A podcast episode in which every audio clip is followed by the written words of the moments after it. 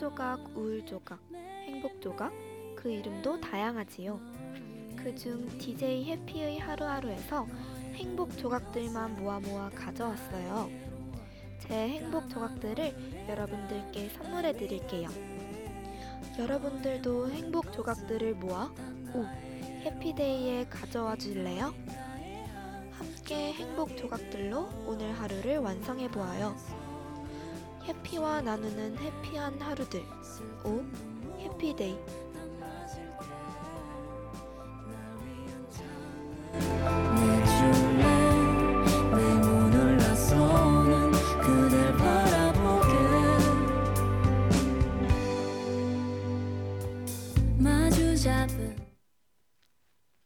정신없이 슬프고 정신없이 슬프고 바쁘게 우울했던 하루에서도 사소한 행복 조각들을 발견할 수 있길. 오늘도 그리고 앞으로도 당신의 하루에 소소한 행복 조각들이 가득하길.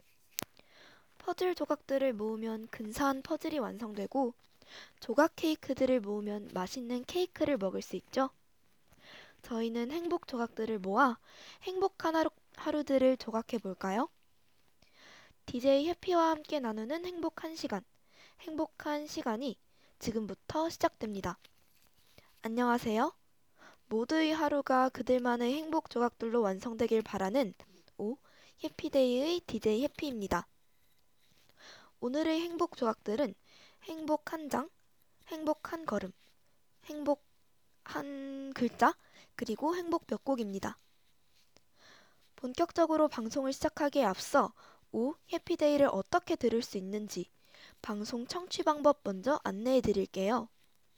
오 해피데이는 실시간 듣기의 경우 월요일 오후 1시부터 2시까지 PC와 스마트폰에서 연세 인터넷 라디오 방송국 홈페이지 yirb.연세.ac.kr에 접속하신 후 지금 바로 듣기를 클릭해 주시면 청취하실 수 있습니다. 또 사운드 클라우드와 팟빵에 YIRB를 검색하시면 Oh Happy Day를 비롯해 다양한 열비 방송을 다시 들으실 수 있으니까요. 많은 관심 부탁드립니다. 저작권 문제로 다시 듣기에서 제공하지 못하는 음악의 경우 사운드 클라우드에 선곡표를 올려놓겠습니다. 안심하고 방송할 수 있는 열비 되기 위해 항상 노력하겠습니다.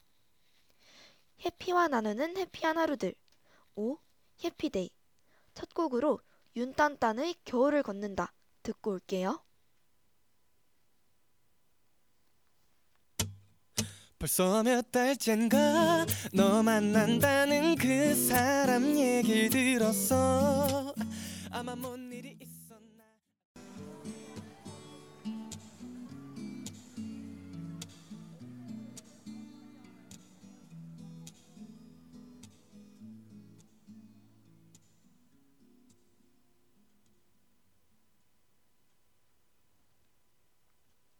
네, 첫 곡으로 윤딴딴의 겨울을 듣는다, 아, 걷는다 듣고 왔습니다. 안녕하세요. 오랜만에 뵙겠습니다. 오 해피데이의 DJ 해피입니다. 여러분 잘 지내셨나요?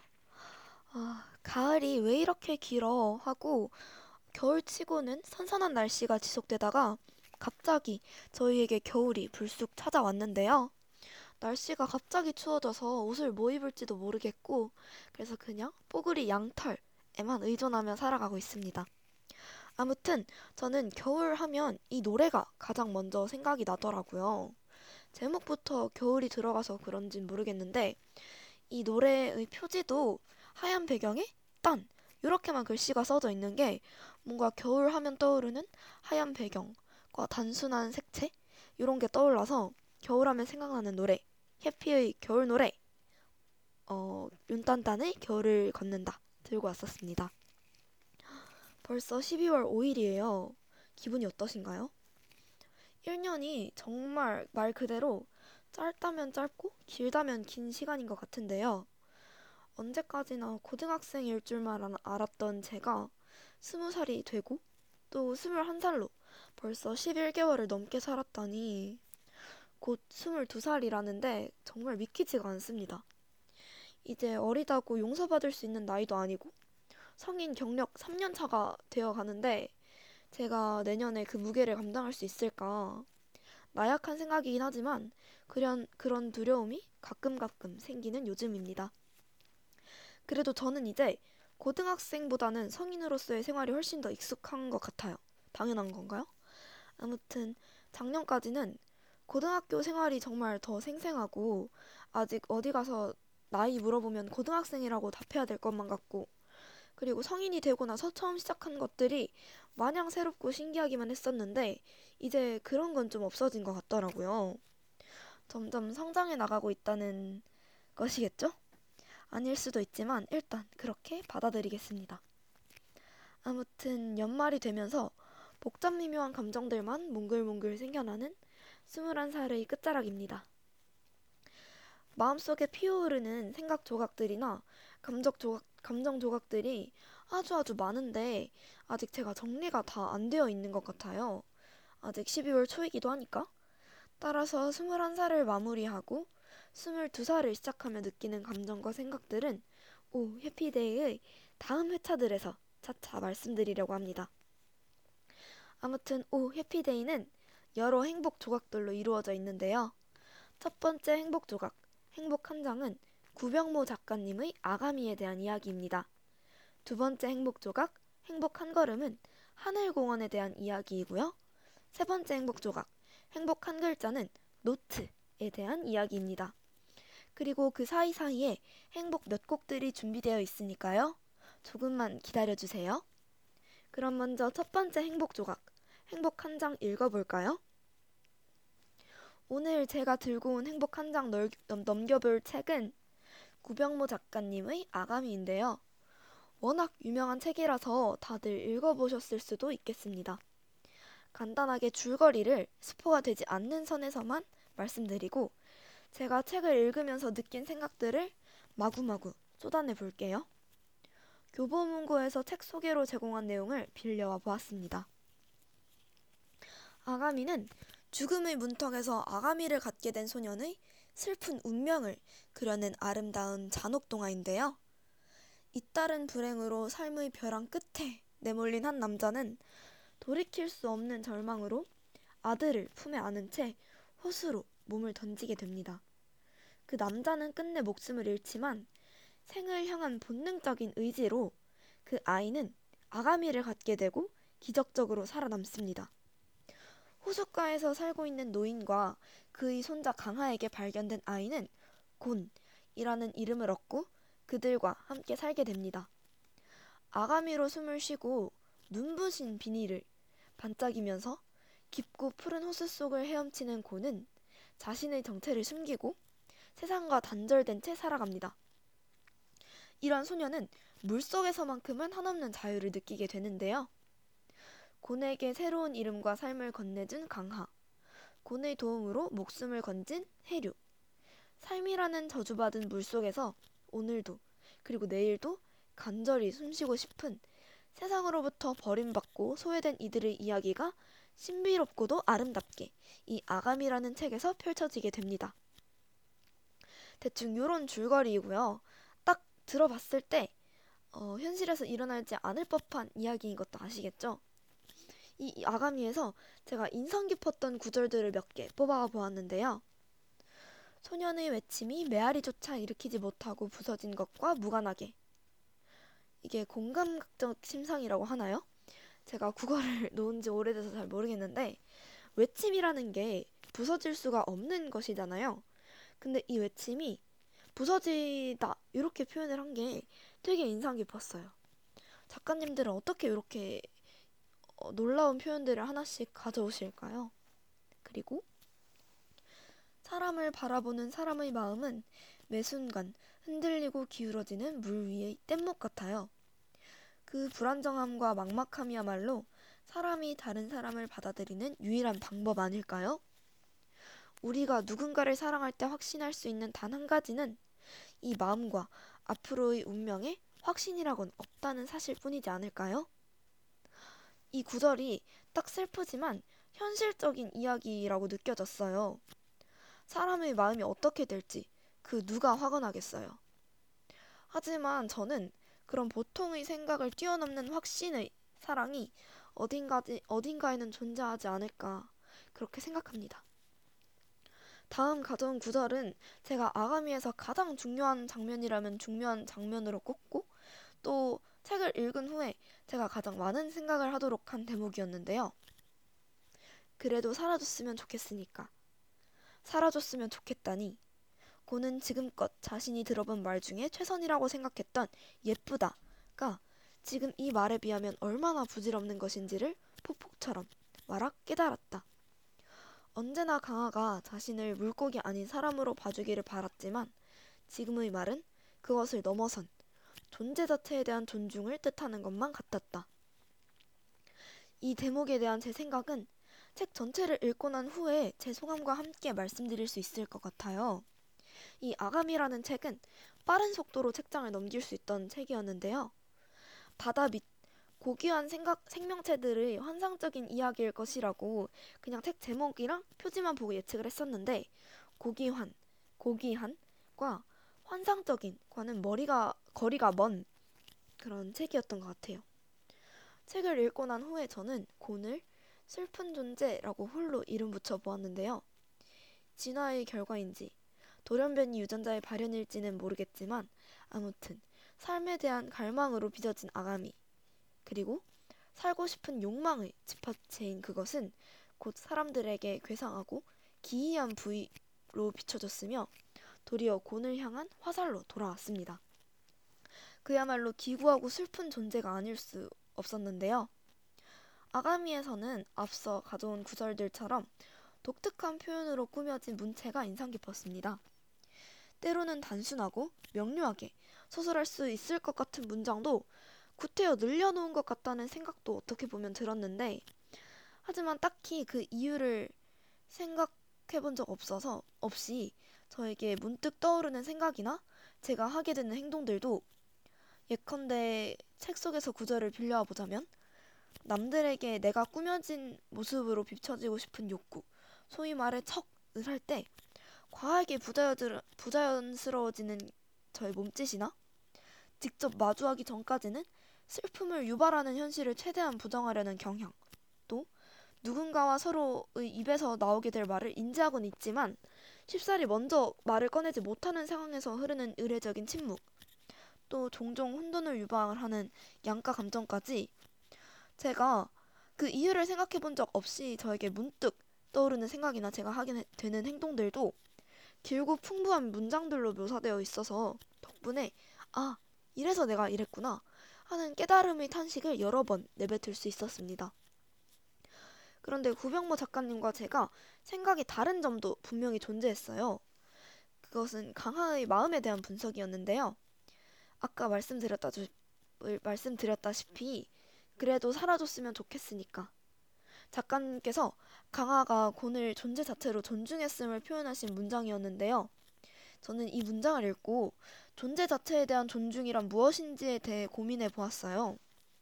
고민의 결과로 곤의, 곤에 대한 강화의 태도는 그저 존재 자체에 대한 인정일 뿐 그 존중은 아니라는 결론이 도출되었는데요.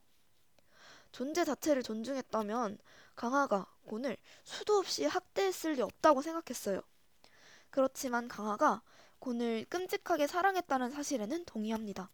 꼭 존중을 해야지만 사랑할 수 있는 건 아니잖아요?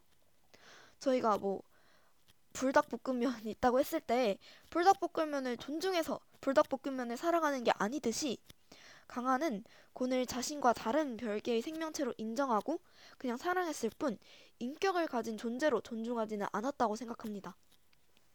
사랑과 존재에 대한 인정, 그리고 존재에 대한 존중.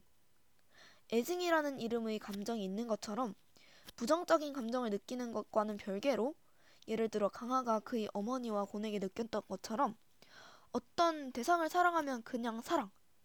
그 대상을 자신과는 별개의 존재로 인식하고 그 대상의 생각이나 행동이 자신의 것과는 항상 같을 수는 없음을 받아들일 수 있다면 그것은 존재에 대한 인정.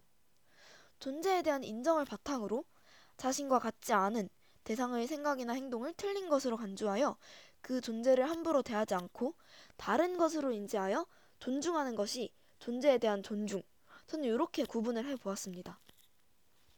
또 어, 주변 사람들의 특정 행동이 쉽사리 이해되지 않거나 객관적으로 받아들일 수 있는 상황이라도 제가 서운하, 서운함을 못- 느낄 때 저는 종종 내가 그만큼 그 사람을 사랑하지 않아서 또는 내가 이 정도까지만 사랑해서 라는 결론을 내리곤 했었는데요. 그래서 저는 사랑이 깊어지면 저절로 이해가 되고 서운함을 사라질, 서운함도 사라질 것이라고 생각했어요. 하지만 사랑에 대한 회의를 느끼고 이 책을 읽으면서 사랑이랑 존중 또는 인정 이 세 가지 개념이 각기 다른 개념이라고 인식을 했고 또 누군가를 있는 그대로 사랑하는 것, 존재 자체를 사랑하는 것이라는 말은 약간 저에게는 좀 받아들이기 어려운 말처럼 느껴졌어요. 싫어하는 부분까지 사랑할 수 있다는 모순을 믿지 않기 때문인데요. 그냥 저는 그 존재를 존중하면서 싫어하는 부분이라도 그 위에 사랑이라는 감정을 얻는 것이라고 생각을 했어요. 그 위에 점점 쌓아가는 것이죠. 존중을 바탕으로 사랑이라는 감정을. 그래서 존재 자체를 존중하고 이와 별개로 사랑을 하기 때문에 자신의 마음에 들지 않는 부분이 빈- 분명히 있을 수 있어요. 싫어하는 부분이 분명히 있을 수 있는데 그 부분까지 존중하고 사랑이라는 감정으로 덮는 것이라고 생각을 합니다. 물론 대상에 따라서 누군가에게는 거슬렸던 부분이 누군가에게는 귀여워 보일 수 있다는 점에는 동의를 해요. 하지만 누군가의 특정 부분이 거슬린다는 점에서 내가 그를 진정으로 사랑하지 않는다 또는 내가 그를 이 정도까지만 사랑하는구나 라고 생각할 필요는 없다는 말입니다. 존재 자체에 대한 존중, 혐오, 사랑 모두 공존할 수 있는 별개의 감정이라고 생각을 했습니다. 아가미를 읽으면서 제가 깨달았던 부분이 꽤 길죠. 여러분은 어떻게 생각하시나요? 제 개인적인 생각이기 때문에 여러분의 생각과는 충분히 다를 수 있다고 생각합니다. 아무쪼록 왜 유명한지 알겠다 는 생각이 든 책이었는데요. 오 해피데이로 넘겨본 아가미 한 장 어떠셨나요? 그럼 행복한 곡으로 성시경의 너의 모든 순간 듣고 올게요.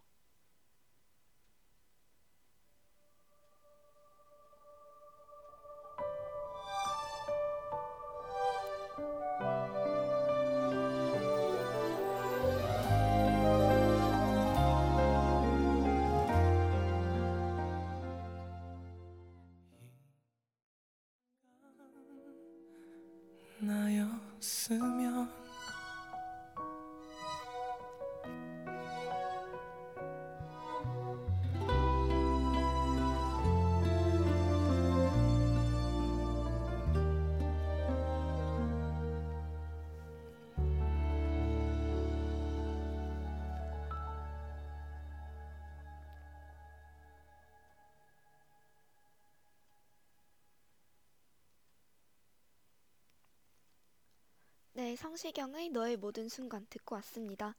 뭔가 겨울이 되면서 별 그대가 풀네임이 뭐였죠? 아, 별에서 온 그대. 그 드라마도 점점 보고 싶어지더라고요. 그 드라마의 배경이 되는 계절도 겨울이었어서 그런지 별 그대가 생각이 나서 그 OST였던 성시경의 너의 모든 순간도 들고 와 보았습니다. 이 노래도 저에게는 굉장히 겨울 노래인 것 같아요. 여름 노래들보다 조금 더 차분하고 약간 또 감정을 불러일으킬 수 있는 그런 노래들을 겨울 노래로 좋아하게 되더라고요. 아무튼 그럼 두 번째 행복 조각, 행복 한 걸음 걸어볼까요? 오늘 걸어볼 거리는 하늘공원인데요.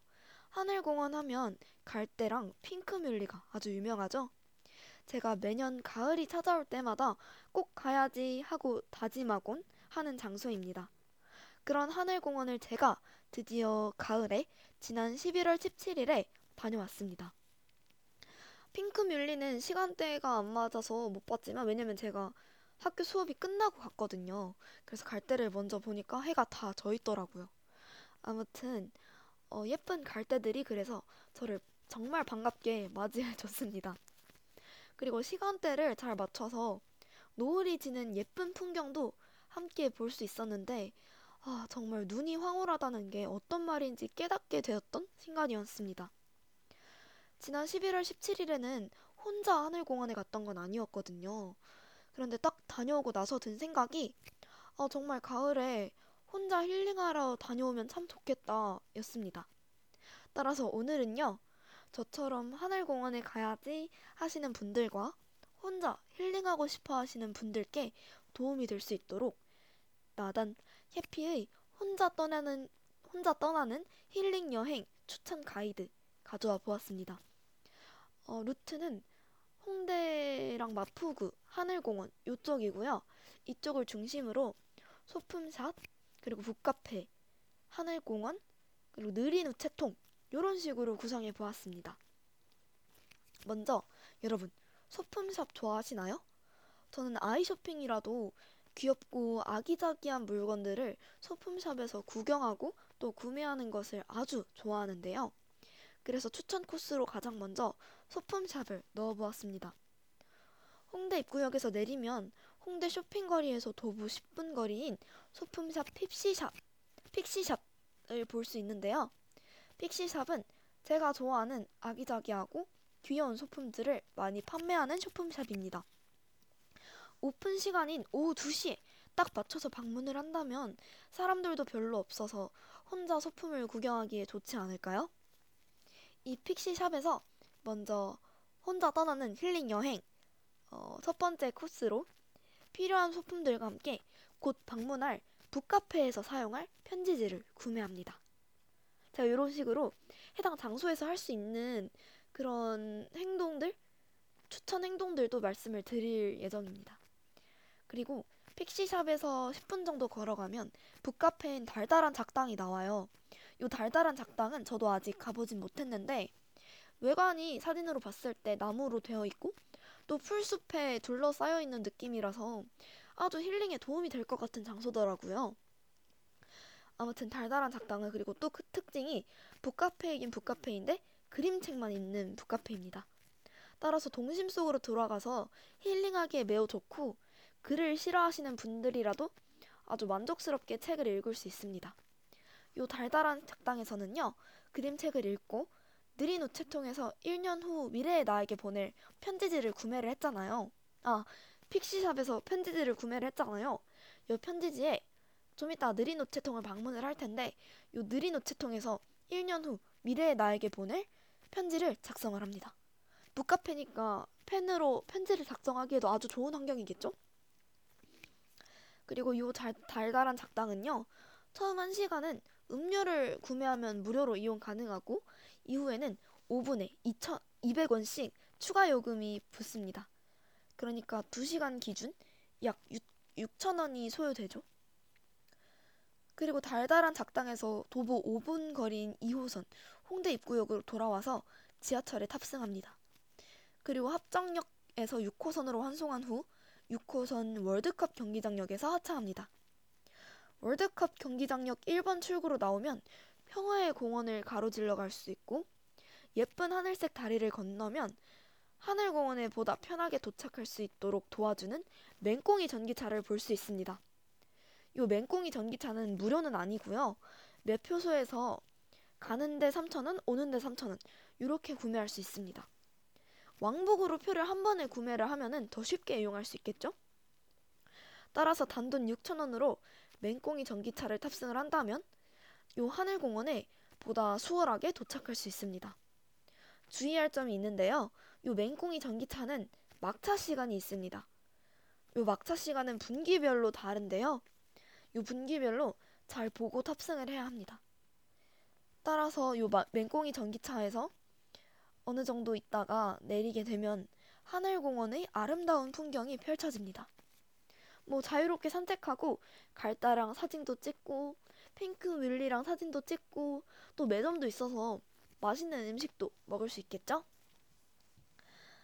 어, 그 이후 하늘공원에 느린 우체통이 있는데 그 느린 우체통에 방문을 할 거예요. 요 느린 우체통에 방문을 해서 어, 픽시샵에서 구매한 편지지로 달달한 작당에서 작성한 편지를 1년 후 미래의 나에게 보냅니다. 느린 우체통에서 편지를 보내면 총 2,000원이 소요됩니다. 아무튼 요렇게 소품샵에서 북카페에 들렀다가 하늘공원을 구경하고 느린 우체통에 편지를 보내는 것까지 혼자 떠내는 힐링 여행 코스를 추천해 드려 보았는데요. 오 해피데이로 걸어본 하늘공원 어떠셨나요? 저도 아직 달달한 작당을 분- 방문해보지 못해본 것처럼 이 코스 그대로 힐링 여행을 떠나본 적은 없는데 저도 내년 가을에 꼭 한번 도전을 해보려고 합니다. 여러분들에게도 도움이 될 수 있기를 바라면서 그럼 행복 한 곡으로 버즈의 모놀로그 듣고 올게요. 다 잊었다는 거짓말 또 해버렸죠 내 마음에 그대란 사람 없다고 했죠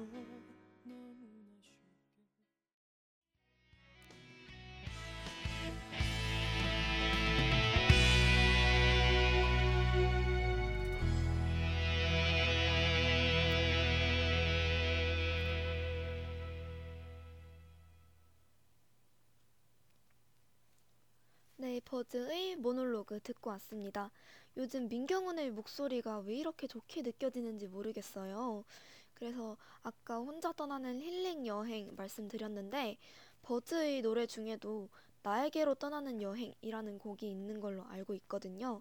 그래서 그 곡을 들고 올까 하다가 모놀로그가 계속 귀에 맴돌아서 모놀로그로 갖고 왔습니다. 테이 씨가 리메이크를 한 걸로 알고 있는데, 테이 씨의 노래도 너무너무 좋고 버즈의 노래도 너무너무 좋고 둘 다 다른 매력으로 너무 좋은데 그래서 요즘 맨날 맨날 듣고 있습니다. 제가 이 노래를 다 잊어야 해, 욥 하는 욥으로 가장 먼저 알았거든요. 그래서 되게 장난기스러운 노래인 줄 알고 딱 들어봤는데 아, 너무 슬픈 거예요, 노래가. 그리고 너무 너무 노래도 잘 부르시고 그래서 단숨에 푹 빠져버렸습니다. 아무튼 그럼 세 번째 행복 조각, 행복 한 글자 써내려가 볼까요? 저는 요즘 기록의 재미에 푹 빠졌는데요. 기록을 하기도 하지만 그 기록의 매력을 엄청 느끼고 있어요.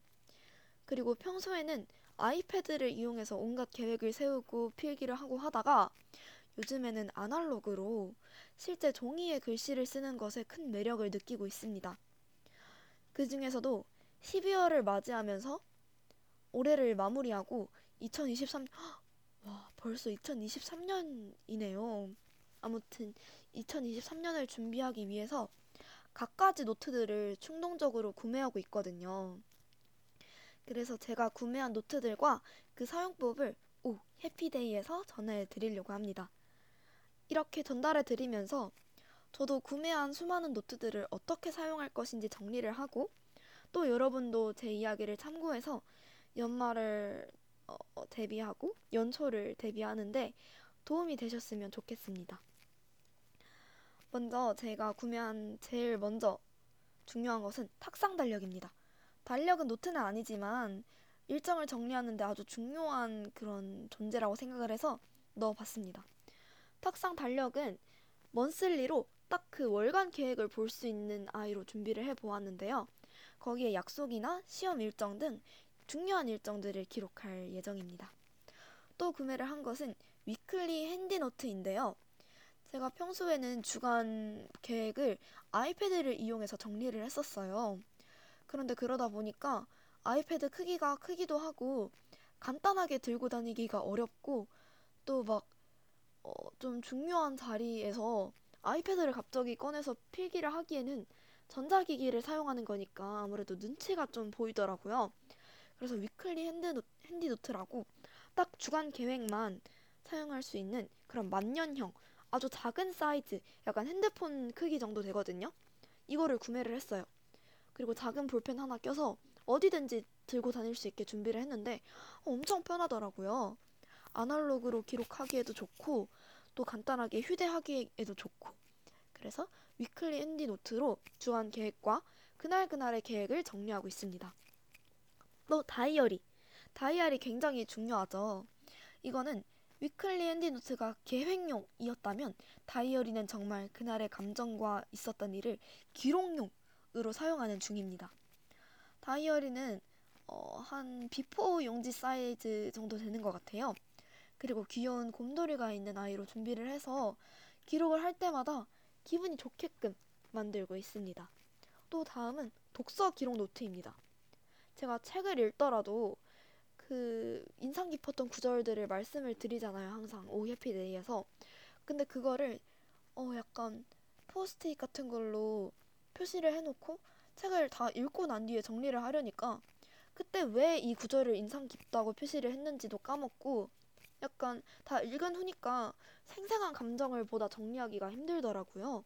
그래서 독서 기록 노트를 사서 책을 읽으면서 바로 바로 노트에 기록을 할 수 있게끔 사용하고 있습니다. 또 무지 노트도 하나 구매를 했는데요. 여기에는 전시회나 영화를 봤을 때의 감상문을 기록하고 있습니다. 아주 아주 생각을 정리하고 또 감정을 정리하고 그 렇기에 좋더라고요. 또 전시회와 영화 같은 영화 같은 경우에는 비판적인 감상이 중요하잖아요. 있는 그대로 받아들이는 것도 물론 중요하지만 제가 거기서 어떻게 더 생각을 할 수 있는지가 중요하고 또 그거를 좀 기록해 놓고 정리해 놓고 싶었기 때문에 구매를 했습니다. 또 뉴스 기록 노트를 준비를 했어요. 제가 시사 상식이 너무 떨어지는 느낌이라서 이것도 weekly hand 노트처럼 작은 사이즈의 노트를 하나 구매를 해서 거기에 그날 그날의 노트 뉴스들을 기록하고 있습니다. 이건 제가 제 주변 사람이 매일마다 신문을 읽고 정리를 하는 거에 감명을 받아가지고 그렇게 준비를 해 보았는데 계획과는 다르게 정리가 잘 되어 있는 것 같지는 않지만 기록을 하고 있습니다. 또 아이디어 노트를 샀어요. 제가 스크랩병에 걸렸거든요. 예를 들어서 인스타에 도움이 될 만한 게시물을 보면 저장 버튼을 눌러서 저장만 해두고 막상 그 저장한 것들을 정리는 못했으니까 적재적소에 사용, 사용을 하지도 못하고 이런 상황들이 반복되니까 아이디어 노트를 사서 한 번에 기록을 하려고 해요. 그래서 예를 들면 어, 마인드맵이라고 하나요? 중앙에 예를 들어서 영화라고 하면 보고 싶은 영화 이렇게 딱 해놓고 가지치기를 하는 거예요. 겨울 노트 아 겨울 영화 하면 뭐 윤희에게 이렇게 가지를 쳐주고 뭐 해리포터 뭐 또 뭐 있죠? 어, 에밀리 파리에 가다? 뭐 이런 것들 다 보고 싶었던 것들을 정리한 경우가 거의 없었던 거예요 저는. 그래서 아이디어 노트에 이렇게 정리를 하고 또 가고 싶은 곳 하고 싶은 것 이렇게 해서 가지치기로 뭐 tufting 공방 도자기 공방 이런 식으로 정리를 다 하고 있습니다. 그래서 나중에 어, 오늘 데이트 하기로 했는데 뭐 할까? 하면 바로바로 끄집어낼 수 있게. 또는 아 영화 보고 싶은데 뭐 보지? 하면 바로바로 끄집어낼 수 있게. 또 아 전시회 같은 가고 싶은데 어디 전시회 갈까? 하면 바로바로 또 갈 수 있게. 이렇게 정리하는 농- 용도로 아이디어 노트를 활용하고 있습니다. 정리를 해 드리자면요. 탁상 달력, weekly handy 노트, 다이어리, 독서 기록 노트, 기타 전시나 영화 기록용 무지 노트, 뉴스 기록 노트, 아이디어 노트 이렇게 구매를 해서 사용을 하고 있습니다. 또 노트는 아니지만 매 주를 아, 매 달을 시작하면서 월간 계획도 목표한 것들을 쭉 정리를 해서 제 책상 한 켠에 붙여놓고 그걸로 주간 계획을 세우고 있습니다. 이 월간 계획을 다 달성하기 위해서는 주간 계획을 어떻게 세워야 될지 또 이 주간 계획을 달성하기 위해서는 매일매일 어떤 걸 해야 될지 이렇게 3단 논법 으로 계획을 세우고 있습니다. 아무튼 이 노트들을 구매를 하고 어떻게 활용해야 할지 생각을 하면서 벌써 2022년을 마무리하는 중이라는 생각에 아쉽기도 하고 또 2023년을 맞이한다는 생각에 설레기도 했는데요. 그럼 오 해피데이는 다음 주에도 더 알차고 풍부한 행복 조각들로 뵙겠습니다. 오늘 오 해피데이에서 함께 나눈 행복 조각들은 어떠셨나요? 그럼 저희는 다음 방송에서 다시 만나요. 해피와 나누는 해피한 하루들. 오, 해피데이. 감사합니다. 오, 해피데이의 DJ 해피였습니다. 내일은 봄여송이 것 같아 너의